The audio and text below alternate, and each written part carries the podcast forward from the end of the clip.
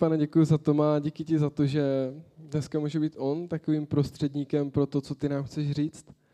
A tak tě prosím pro to, aby naše uši byly otevřené k slyšení, abychom slyšeli to, co nám chceš říct a abychom to tak dokázali přijmout do svých životů a aby to mohlo měnit věci v našich životech, pane.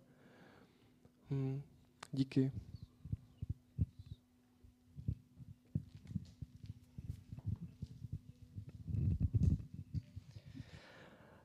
Tome, Tome. Jen tak mimochodem, jmenuji se úplně stejně jako já.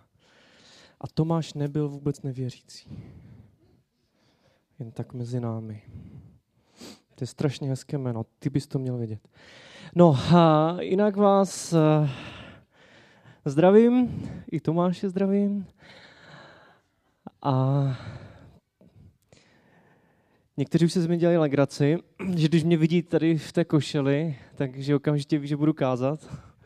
Že už mám takový kazatelský, kazatelské monterky. Možná jo. A, ale pro mě to je výsada a milost tady mluvit. Já jsem nad tím přemýšlel a uvědomil jsem si, že díky své práci, kterou dělám, tak mám možnost vyučovat, kázat na různých místech, v různých mládežích, zborech pro různé vedoucí. Ale stejně nejvíc vnímám, že Pán Bůh jedná v mém životě, nevím jak ve vašich, tak když mluvím tady. Že tohle je pro mě speciální místo, kde můžu sloužit. Tak jsem za to vděčný Pánu Bohu i vedoucím, že mi dávají důvěru. A není to pro mě vždycky jednoduché připravit si kázání. Většinou je to pro mě boj. A přiznám se vám, tento týden to pro mě byl boj ještě o to větší. Já totiž většinou, když se modlím za kázání, tak e, najednou vím nějaké téma, o kterém mám mluvit a pak prostě se modlím za to, který verš k tomu patří a co k tomu dál říct. Ale tentokrát, tentokrát mi pán Bůh ukázal jenom biblickou pasáž. A já jsem si nad tím lámal hlavu docela dlouho, dost jsem se nad tím mordoval a furt jsem věděl, že je to něco, co má Pán Bůh připravené pro mě a věřím tomu, že to je něco, co má Pán Bůh připravené pro každého z vás. A, a je to pasáž z Jana, z druhé kapitoly, o svatbě v Káně Galilejské. A dneska se nad tím budeme trošku lámat hlavy společně. Takže já vás poprosím, jestli máte Bibli, tak si vytáhněte, protože ji dneska opravdu, ale opravdu budete potřebovat. Protože já v tom nechci zůstat sám a chci, aby jsme společně zjistili, co má pro nás Bůh připravené skrze to slovo, skrze tu pasáž. A třetího dne byla svatba v Káni Galilejské. Byla tam Ježíšova matka a na svatbu byl pozván také Ježíš a jeho učedníci. Když se nedostávalo vína, řekla Ježíšovi jeho matka, už nemají víno. Ježíš řekl, co ode mě žádáš, ještě nepřišla má hodina. Matka řekla služebníkům, udělejte cokoliv vám nařídí. Bylo tam šest kamenných nádob určených k židovskému očišťování, každá na dvě až tři vědra. Ježíš řekl služebníkům, naplňte ty nádoby vodou. I naplnili je až po okraj.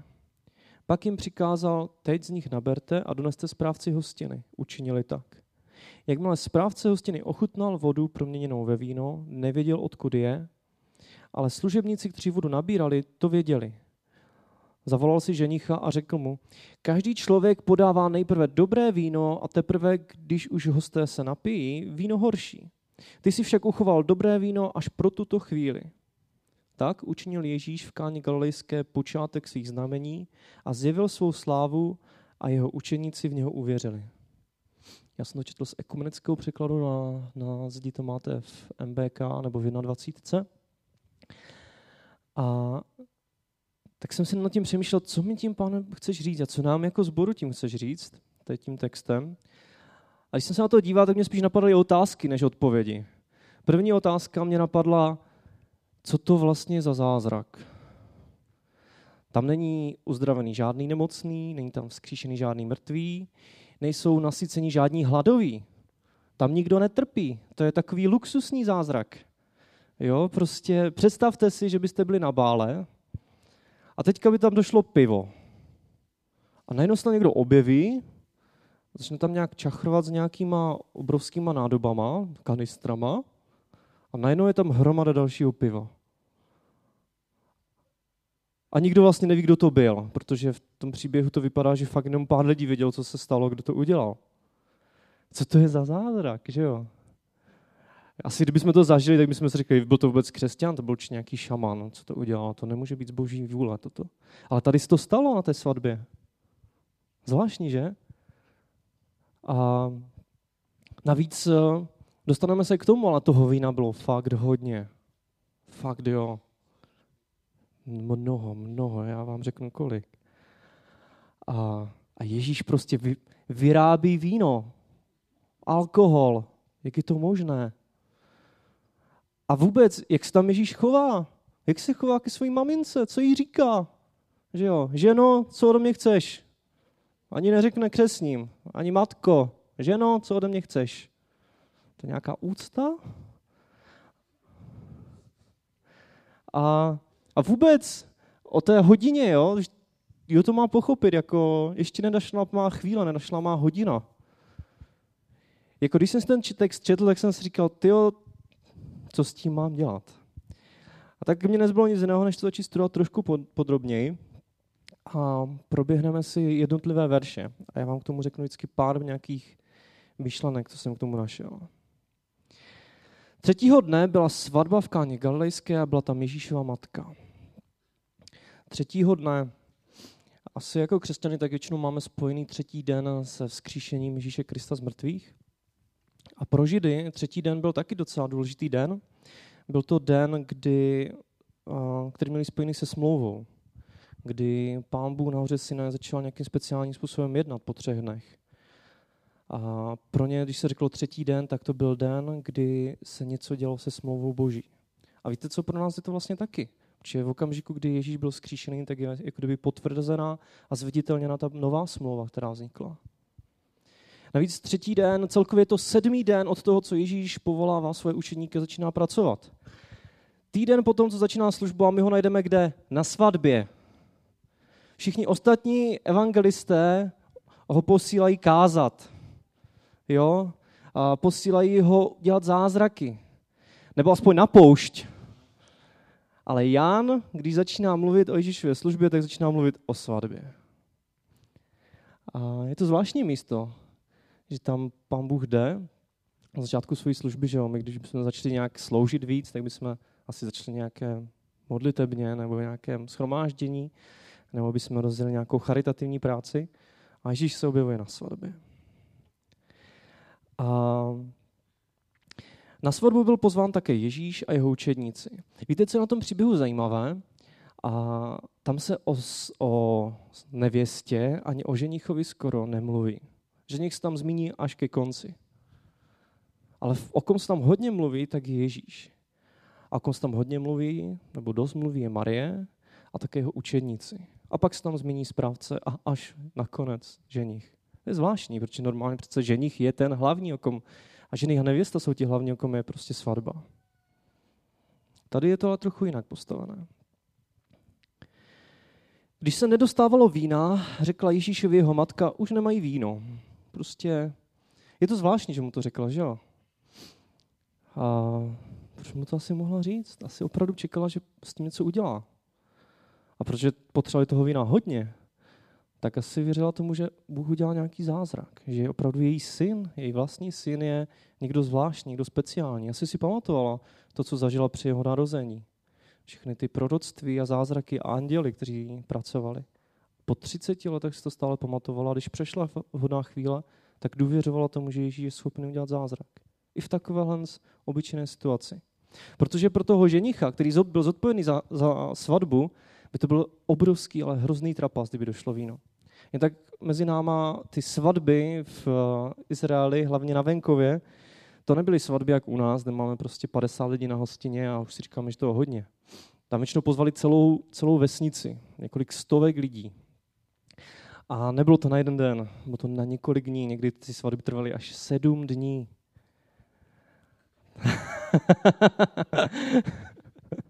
Já bych to nechtěl platit, Tome. A není se čemu divit, že jim to víno došlo. Nevíme, proč jim došlo. Je možné, že prostě byli chudí a fakt to prostě přetáhli a pozvali těch lidí moc, nebo jich najednou přišlo hodně, ani nevěděli. A najednou jsou v prekérní situaci a prostě to hrozí krachem. Docela velkou ostudou. Já když jsem měl svatbu, tak si neumím moc představit, že by v půlce svatební hostiny prostě došlo jídlo a pití. Jo? To, jsem se propadl hambou do země. A pak by se o mojí svatbě určitě mluvilo celou dobu. Jo? Všude by se o ní mluvilo, ale bohužel ne tak, jak bych chtěl.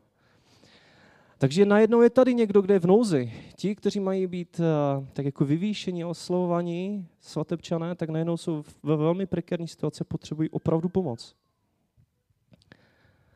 A Marie žádá zázrak, žádá znamení. Víte, slovo znamení a zázrak v Janově evangeliu je velmi, ale velmi důležité. Je zajímavé, že v Janově evangeliu je jenom sedm zázraků. Všichni ostatní evangelisté zázrakama prostě plítvají, mají jich desítky. Jan jich popsal jenom sedm. A taky vám řeknu proč. On to totiž Jan říká ve svém evangeliu. V Janovi 20, 30 až 31 je napsáno.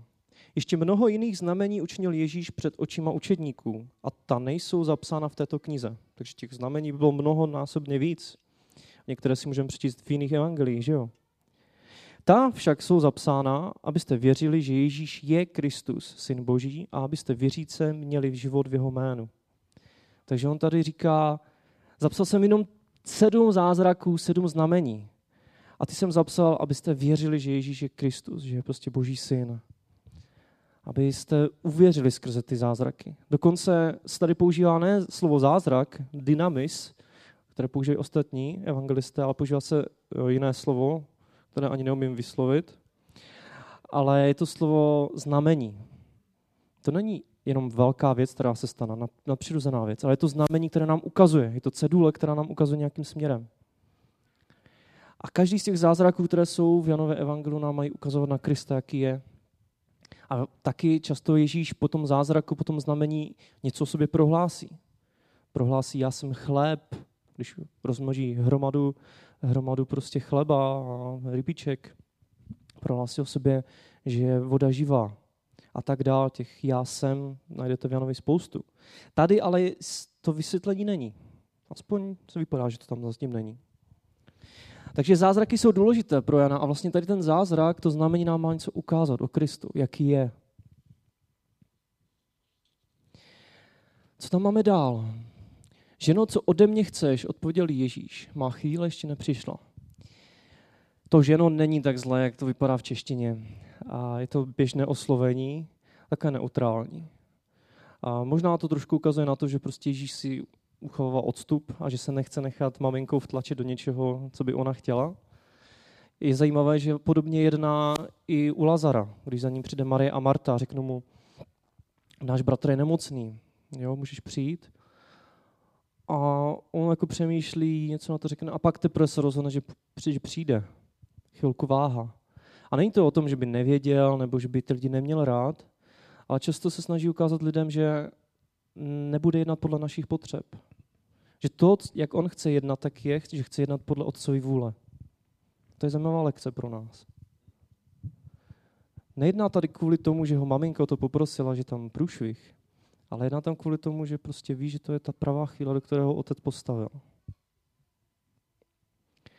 Takže ženo je běžné oslovení, tak není, není tak zlý na svoje rodiče. Nepřišla, ještě má chvíle, má hodina. Co je míněno tou hodinou? Osobně si myslím, že tou hodinou je míněný uh, především ta poslední hodina. A to vyvrchlení na kříži. Ale to jeho hodinou je míněno i to celá jeho služba, která začíná, jeho mesiářství, které se začíná projevovat. Takže v podstatě sice ta hodina ještě nepřišla, ale už se začíná objevovat. A tady o tom, o tom znamení je napsáno, že to je první ze znamení, které se děje. Takže vlastně ta hodina sice ještě není, ale už přichází, už pomaličku se blíží a už se rozjíždí. A lidé začínají poznávat, že Ježíš je Kristus, že Ježíš je Boží syn.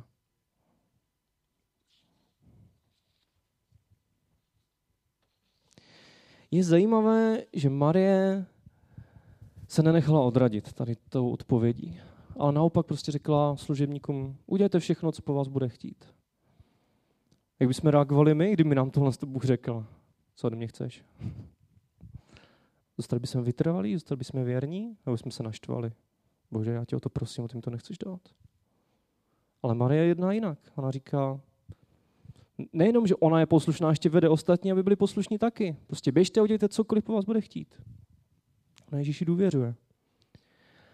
A to, co říká, udělejte cokoliv vám řekne, tak to je přímá citace toho, co řekl faraon o Josefovi. Běžte a udělejte cokoliv vám řekne. Prostě to bylo v okamžiku, kdy, kdy hrozil Egyptu velký hladomor a faraon uviděl, že Josef je prostě boží prorok, boží muž a svěřil mu do rukou prostě celý Egypt a řekl prostě svým služebníkům, udělejte všechno, co, co řekne, protože on vás má šanci zachránit, vytáhnout z toho problému, který se na nás řítí. Navíc tohle je taky něco, co se často říká u smlouvy. Uděláme všechno, co řekneš. To je taková, taková formule zavazující. Opravdu tě budeme naplno poslouchat. Dál. Jsem se teďka ztratil. Bylo tam šest kamenných nádob určených k židovskému očišťování, každá na dvě až tři vědra. A Ježíš řekl služebníkům, naplňte ty nádoby vodou i naplnili je až po okraj. Takže jak už tady Tomáš napovídal, Tome, jaký je tvůj typ, kolik to bylo litrů?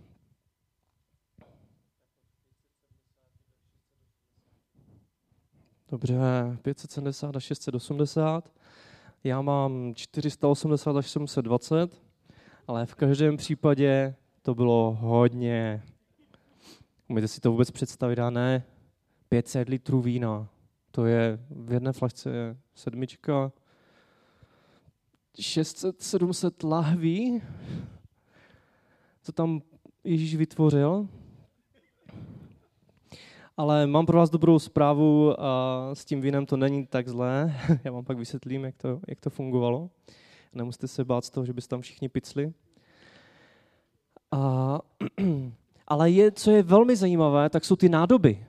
To nebyly nádoby na víno, to nebyly nádoby na já nevím co, na vodu. To byly to nádoby na vodu, ale se speciálním účelem. To byly nádoby na očišťování. Prostě když člověk přišel domů nebo chtěl si sednout k jídlu, tak ze zákona měl povinnost se očistit. Umít si ruce, někdy si lidé umývali nohy, prostě se očišťovali. Byl to výraz určitého očištění před Bohem. A je zajímavé, že tady ty nádoby Ježíš používá k tomu, aby vytvořil víno. Že on mohl lusknout prstama a mohly tam být i nové sudy třeba. Jo? A on používá tohle z toho. A myslím si, že ty nádoby jsou takovým symbolem, symbolem těch starých pořádků, toho starého zákona. Všech těch rituálů a tradic, které prostě v té době zachovávali. A on tohle to používá k tomu, aby tam stvořil něco úplně nového, úplně novou podstatu. Víno. Ne vodu, ale víno. Královský nápoj. Navíc eh, toho vína bylo fakt hodně, oni to ještě navíc ředili, takže toho pak bylo ještě mnohonásobně víc. A i kdyby tam byla celá vesnice, tak to bylo fakt dost. A pán Bůh prostě dělá věci, které nešetří. On má rád, když je věcí přemíra, nadbytek.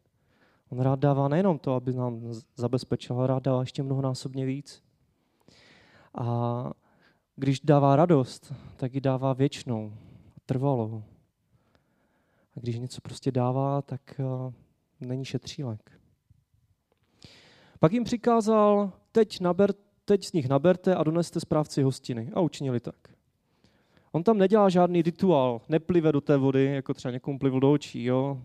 A neháže do toho nějaký prášek. On prostě jenom řekne, naplňte ty vody a pak doneste tu vodu prostě správci hostiny. Je zajímavé, že on vlastně skoro to vypadá, jako kdyby to dělal od stolu. Jako kdyby seděl, bavil se s lidma a prostě, no tak, naplňte vodu a doneste to. A přesto, když oni to dělají, ti služebníci, a nebyli to učeníci, byli to obyčejní služebníci, tak najednou uvidí, že když to dělají, tak najednou si jim proměňuje víno pod rukama. Voda ve víno pod rukama. Že si Bůh používá lidi k tomu zázraku. Jakmile správce hostiny ochutnal vodu proměněnou ve víno, nevěděl, odkud je, ale služebníci, kteří vodu nabírali, to věděli a zavolal si ženicha. Je strašně zajímavé, Jak bychom to udělali my, kdybychom byli na tom místě?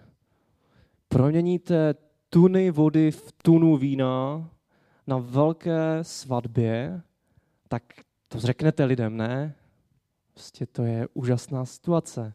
Můžete jim ukázat na to, jak jste dobří, nebo dobře, tak jak Bůh je dobrý. Ale, ale Ježíš to nedělá. On to skoro od stolu prostě řekne a pak zmizí jako. Nikdo ani neví, že to udělal on skoro. Jenom pár lidí, ti učeníci, které tam poslal. A asi to potom zjistili učedníci, proč pak uvěřili, jo? A Marie, která to přikázala. Ale jinak ostatní vůbec netuší, že pijou víno, které bylo vyrobené zázrakem. To je zajímavé, že? Takový, takový zázrak, který byl skoro ututlaný. A řekl mu, každý člověk podává nejprve dobré víno a teprve, když už hosté se napijí, víno horší. Ty si však uchoval dobré víno až pro tuto chvíli. Co teda znamená to víno? Víno má několik symbolů. Většinou nás, jako svaté a zbožné, napadne to, že se nemáme opíjet, jak tomu říkám, amen, amen. A, ale víno má i jiné symboly. Víno má význam radosti. V Žalmu 104 napsané, dáváš víno k radosti lidského srdce. Opravdu, když čtete starý zákon, tak víno, když se o něm mluví, tak se mluví o radosti. Že když se ho člověk napije, tak opravdu má radost, když napije střídmě. A takže je to symbol radosti. A víte co, radost v Janově evangelium je velmi, velmi často zmiňovaná. A Ježíš na konci své služby, tohle je začátek jeho služby, a Ježíš na konci své služby se modlí za radost svých učedníků. Aby v sobě měli plnost mé radosti. Jan 17.13. Víno je symbol života. A Ježíš sám o sobě říká, že je vinný kmen, že je vinná réva, nebo vinný kmen a my jsme na něho naroubovaní. A pokud jsme na něho naroubovaní, tak, tak do nás příští ten jeho život. A víno je taky symbol krve, smlouvy, oběti. A samozřejmě pro nás, pro křesťany, je víno symbolem večeře páně. Smlouvy, protože to byl symbol krve a krev se prolívala u všech smluv. Navíc víno používali i při obřadech, u lidby, jako chválu Bohu, jako oběť Bohu. A Ježíš sám mluví o tom, o víně v Matouši 26. Vzal kalich, vzdal díky, podal jim ho se slovy, píte z něj všichni, toto je má krev nové smlouvy, která se prolevá za mnohé na odpuštění hříchů. Říkám vám, že od této chvíle už neokusím plot vinné révy až do dne, kdy ho s vámi budu pít nový v království svého otce. Je zajímavé, že tady pije naposledy víno s učedníkama a na začátku své služby pije víno poprvé se svými učedníkama. Víno tady bylo stvořené zázrakem, z radosti na svatbě. A tady pije víno těsně předtím, než, než ho zavřou, než ho ukřižují. Víno je taky symbol doby spásy, a toho mesiářského království. V Jolově je například napsané 4.18. V ten den budou hory oplývat vínem, kopce budou přetékat mlékem a každou judskou roli voda poteče. Z hospodinova domu pramen vyrazí a zavlaží akátové údolí.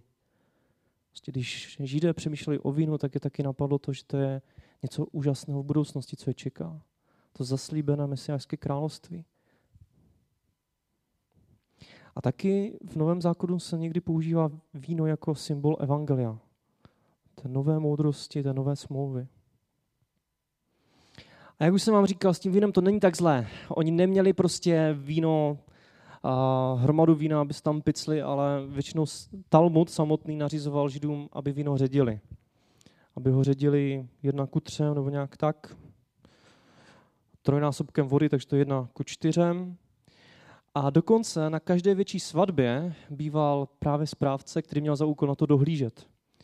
A podle toho, jak na to dohlí, podle toho, jak byli hosté a jestli byli málo veselí nebo byli až moc veselí, tak to ředil. To byl jeho úkol. Takže on moc dobře věděl, kolik toho má dávkovat, aby to bylo veselé, ale nebylo to opilé. Protože opravdu a v Efeským 5.18 je jasně napsané, neopíjejte se vínem, což vede k prostopášnosti, ale nechte se naplnit duchem. Takže to je víno. Radost, život, krev, smlouva, oběť, večeře páně, mesiářské království. A víte, co je zajímavé? Že svatba má taky význam mesiářského království pro Židy a i pro nás. Pro Židy v Izajáši 54, 5, 6 je napsané, tvým manželem je přece ten, jenž tě učinil, to říká Bůh Izraeli. Jeho jméno je hospodin zástupů, tvým vykupitelem je svatý Izraele. Nazývá se Bohem celé země, jako ženu opuštěnou a na duchu strápenou tě hospodin povolal. Ženu mladosti, že byla zavržena pravý Bůh tvůj. Bůh se stává manželem Izraele.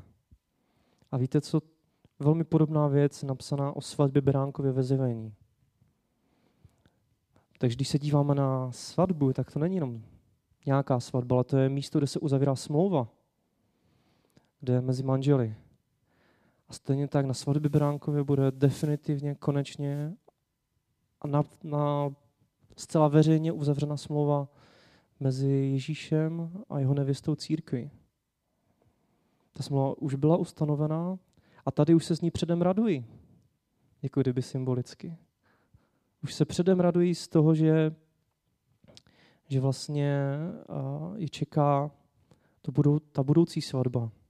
Dokonce to vypadá, že tím, jak se málo mluví o samotném ženichovi, takže Ježíš se stává tím ženichem na té svatbě, protože on tu situaci zachrání.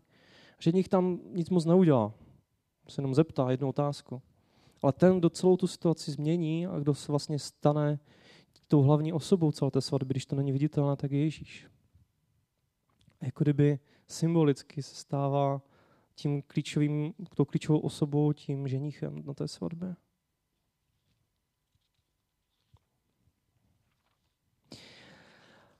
Poslední verš, co tam je napsaný, nebo předposlední, teď jsem... Poslední. Tak učinil Ježíš v káně galilejské počátek svých znamení, a zjevil svou slávu a jeho učeníci v něho uvěřili. Tady není napsané, že by Ježíš sám o sobě říkal já jsem a vysvětlil ten zázrak, to znamení. Ale dá se říct, že to vysvětluje ten správce. On totiž říká, každý člověk podává nejprve dobré víno a teprve, když už se hosté napíjí, víno horší. Ty si však uchoval dobré víno až pro tuto chvíli. A tak Ježíš učinil v Káni Galilejské počátek svých znamení. Ježíš začíná svou službu tím, že ukazuje na to, že nejenom je mocný pro něj vodu ve víno, ale je v tom schovaný takový obraz. Já jsem si to radši napsal, abych to nepoplet, protože mi dalo strašně moc práce, abych to vymyslel. A Kristus proměňuje vodu ve víno a mění samotnou podstatu věcí, lidí a i zákona. A místo vnějšího očištění tvoří víno jako Kristovu krev, která nás vnitřně očišťuje a přináší věčnou radost z našeho ženicha. Tak, to bylo dlouhé, tak já to radši vysvětlím. Kristus proměňuje vodu ve víno, to vidíme. Ale mění samotnou podstatu věci. Voda a víno není to, to samé. To jsou úplně jiné produkty, úplně jiné materie. A stejně tak proměňuje i nás. Stejně tak i nás proměňuje zevnitř. On nás neproměňuje, jako to dělali ty očišťovací nádoby. Že jste vzali z toho tu vodu a obmili se, tak jste byli očištěni. On v té nádobě vytváří víno a to víno jde do člověka a sytí ho a působí v něm radost. Takže Ježíš najednou nepůsobí, jako způsobil starý zákon, jako působily všechny ty obřady a rituály, ale on jde dovnitř, do srdce člověka. Není samotnou podstatu zákona, přináší novou smlouvu lidí a věcí jako takových. Místo toho vnějšího tvoří nás obmývá svý vlastní krví. To je taky význam vína, že jo? Najednou to není jenom nějaká voda, kterou někde nabereme, ale je to něco velmi drahého, něco ceného, co, co nás očišťuje vnitřně. A je to něco drahého, ceného, co v nás působí taky radost. Protože víno je symbolem radosti. A radost, která je trvalá, která je věčná a která je z ženicha, z toho našeho ženicha, ne z toho ženicha, který byl na té svatbě a kterému Ježíš pomohl, ale z toho ženicha, kterým je Ježíš. Ano, přátelé, bratři, i my máme ženicha, je to také zvláštní, musíme si na to zvyknout, ale jako církev máme ženicha. Takže Kristus jedná uvnitř člověka a přináší radost. a úplně mění, mění zaběhaný řád. A mě k tomu napadly tři otázky pro nás. Prožíváš radost z Krista? Veselíš se jako na té hostině? To, byla, to byl jenom předobraz toho, té obrovské hostiny, která nás čeká. Máš radost z Krista? Někdy se lidi ptají, co to vlastně je radost. Mám furt smát? Mám furt říkat vtipy? Mám mít pořád pusu od ducha k uchu? No, někdy to neuškodí, si myslím, ale, ale myslím, že víte, o čem mluvím. Mně se stalo, když jsem byl na škole sociálně právní, tak eh, jsem často chodíval s kamarádama na nějaké jejich party, aby jsem se s nima bavil, protože nikdy jindy se s nima bavit nedalo. Oni prostě, když byli ve škole, tak eh, byli znechucení školou, takže vždycky jsem se snažil někdy odchytnout, abych s nimi mohl popovídat. A byli to moc fajn lidi, já je mám moc rád. A nejsou věřící. A jednou mě takhle jeden z nich pozval na takovou party, něco podobného, jak byla ta svatba. A bylo to u někoho doma. A všichni prostě pili alkohol, smáli se a byla veselá nálada. A já jsem v jeden moment tam seděl sám a díval jsem se kolem sebe. Začal jsem prožívat smutek. A myslím, že zákonník, kdyby se tam sednul, tak by začal prožívat zlobu. Co to tady ti lidi dělají? Fuj. Ale myslím, že Ježíš, kdyby tam seděl, tak by začal prožívat smutek. Protože oni sice smáli a bylo to vtipné a bylo to legrační, ale najednou jsem si uvědomil, že pod povrchem je prázdno. A tak jsem tím přemýšlel, seděl jsem tam vedle a najednou si ke mně přisedla jedna ze spolužaček a začali jsme se bavit a najednou, protože jsme byli bokem u té skupiny, tak říkala, ty víš to má, jsem si všimla, že ty jsi křesťan. Říkám, fakt, no tak asi jsem to už někde zmínil, tak jo, jsem. A no, já jsem vyrůstala v kazatelské rodině. Tak jsem mě vykolil oči. Tak jsem říkal, tak u katolíku asi ne, že? Tam se to nemůže tak uh, někde o nějaké liberálnější církve, tak říkala ne, normálně prostě evangelikální církev, živá, fungující. Její rodiče znám a jsou to opravdu upřímní křesťané. A ona říkala, no, ale víš, že prostě v dospívání jsem prostě od Boha odešla. Začala jsem fetovat, brát drogy. A teďka už drogy neberu, ale stejně prostě furt Bohu si nemůžu najít cestu. A začali jsme se prostě bavit o tom, jaký je Ježíš. A nakonec to skončilo úplně úžasným způsobem, že ona říkala, víš, když se dívám na tvůj život, tak si uvědomuji, že prostě Ježíš je ještě jiný, než jsem ho zažívala třeba někdy. Než jsem si myslela, jaký je. A já jsem na to řekl, víš co, tak pojďme mu to říct, pojďme se pomodlit spolu. A tak jsme se modlili, šli jsme ven na ulici a tam jsme se společně pomodlili krátce. A v ten okamžik ta party a ta oslava, která pod povrchem mě připadla prázdná, i když byla fajn, tak najednou mě změnil úplně význam. Protože jsem mohl s někým mluvit o Kristu a mohl jsem někomu pomoct, aby našel věčnou radost. A to je ta radost, o které mluvím. To není ta radost, která se vždycky musí projevovat úsměvem, ale to je něco v nás. Protože to radost ze ženicha, který je úžasný, který prostě vstupuje do těch obyčejných problémů a řeší je. Nemáte víno, jo, vyřeším to, udělám to svým způsobem, nemusíte o tom ani vědět, ale já to udělám. Je to radost ze ženicha, na kterou se můžeme těšit na velkou svatbu, na velkou párty, která nás čeká v nebi. Zjevení. Ta největší a nejlepší svatba nás čeká. Palo, já vím, že jsi měl úžasnou svatbu, ale ta lepší tě ještě čeká.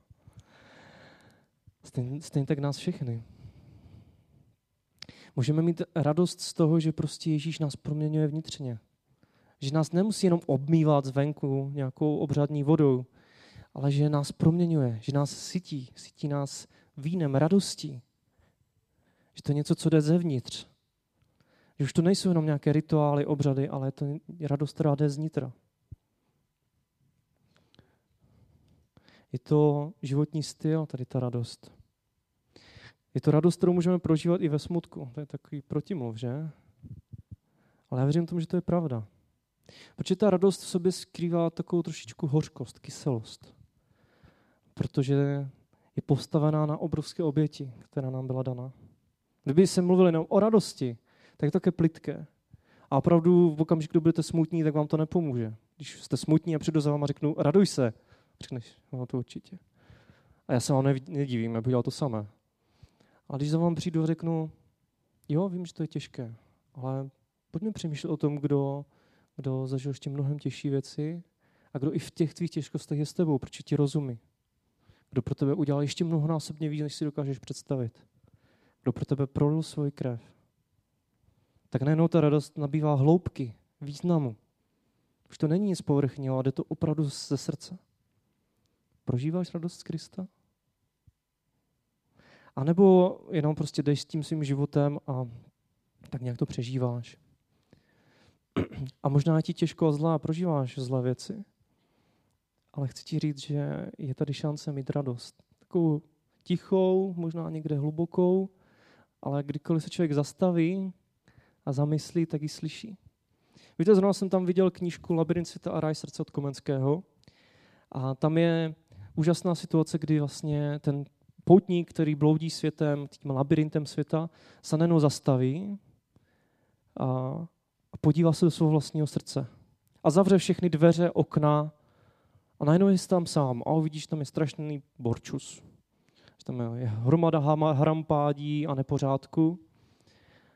Ale najednou v tom všem se, mu zjevuje Kristus a začíná s ním mluvit. A já si myslím, že stejně to je s tou radostí. Že někdy prostě potřebujeme zavřít všechny ty okna, dveře, odpojit se od všech onlineů, od všech mobilů, od všech notebooků, od všech starostí, zastavit se a přemýšlet nad Kristem, co pro nás udělal. A že máme z čeho mít radost. I v těch těžkých věcech, které třeba prožíváme. Druhá otázka, máš radost z toho, co pro Ježíše děláš? Já si řekneš, nemám velkou službu ve sboru. Víte, v 1. Korinském 10.31 je napsané, ať tedy jíte, či pijete, či cokoliv jiného děláte, všecko čiňte k slávě Boží. Takže když vaříš jídlo pro svoji rodinu, pro své děti, sloužíš Bohu.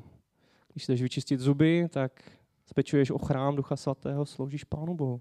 Pokud to děláš se správným postojem.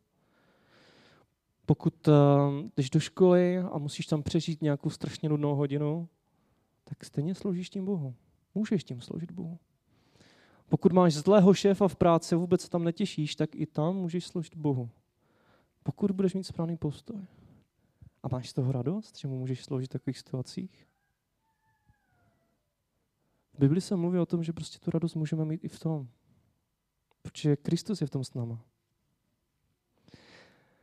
A jestli děláš věci bez radosti, a může to být super duchovnější věci, tak jeden můj kamarád řekl, když něco děláš bez radosti, to kazatel, tak to stejně stojí za prd. A já si myslím, že to je pravda. Že někdy je důležité se zastavit a říct si, jo, že dělám úžasnou věc, že to dělám pro Krista. A to stojí za to. A poslední otázka. Sdílíš se o svou radost s ostatníma? Thomas Mann, spisovatel, řekl zajímavý citát. Zármutek můžete nést sami, ale abychom se dovedli těšit z radosti, musíme se o něj s někým podělit. To je zajímavé, že? Když člověk prožívá bolest, tak velmi často se někde stáhne i sám. Ale když jste opravdu radostní a máte z něčeho nadšení, tak většinou vás to vede k tomu, že to chcete někomu dalšímu říct. Protože to je úžasné, jo? To chci někomu dalšímu říct. Dělíte se o tu radost s Krista s ostatníma? Teď jsem zrovna měl rozhovor s svým kamarádem, který teď prožíval nějaké deprese, nějaké těžší věci. A on řekl zajímavou věc. On říkal, víš, teď jsem si uvědomil s křesťanskými přátelama, tak se prostě bavíme o, o filmech, bavíme se o všem možném, o pivě, o pice, o holkách. Nic z toho není špatného. Ale uvědomil jsem si, že nám úplně se ztrácí to, že bychom se bavili o Kristu. Že bychom se sdíleli o Ježíši. Že bychom se bavili o tom, co dobrého pro nás dělá, jaký je. A ne proto, že se to má, ne proto, že bychom to měli, nebo že to nějaký kazatel řekl, ale protože to je naše radost. Sdílíš se o svoji radost s Krista s ostatníma? A to už vůbec nemluvím o tom, že tady tu radost bychom měli sdílet s našimi nevěřícími přáteli, známými, spolužáky, spolupracovníky. Víte, evangelium je co? Radostná zpráva. A nejenom radostná kvůli tomu, že udělá radost tomu, kdo ji slyší, ale věřím tomu, že je radostná i proto, že by měla být říkána z radosti. S radostí i z radosti. Že člověk říká, protože prožívá radost a chce někomu dalšímu říct. Takže tady ty tři otázky bych vám chtěl nechat s tím textem.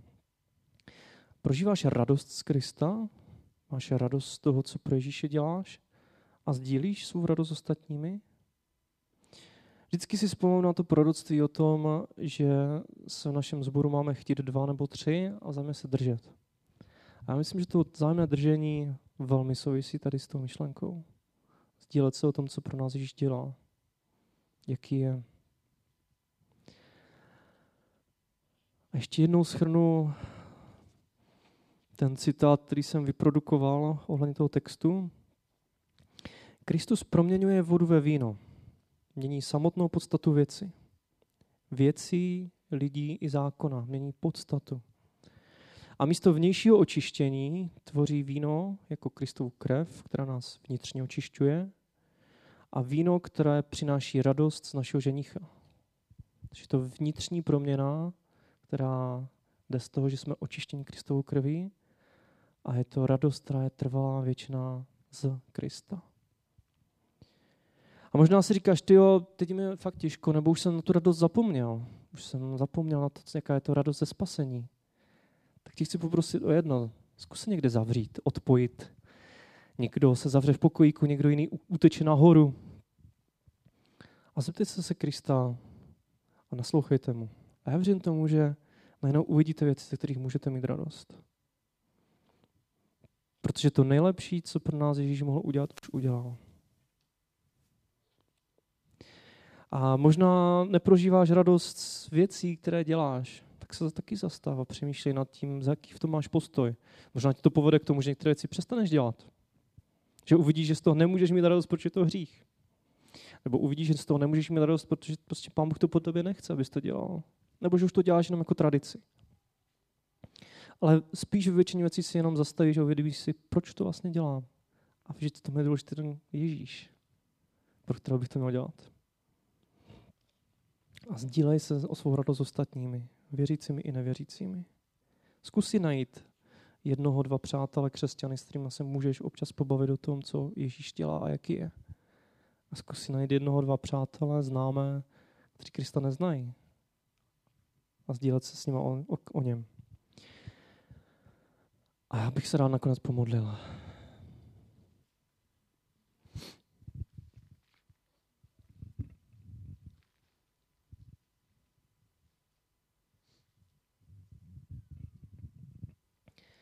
Drahý pane, tak žalmista se modlí, aby si mu navrátil radost ze spasení svého.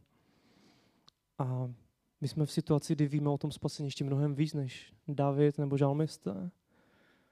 My známe spasitele konkrétně, osobně.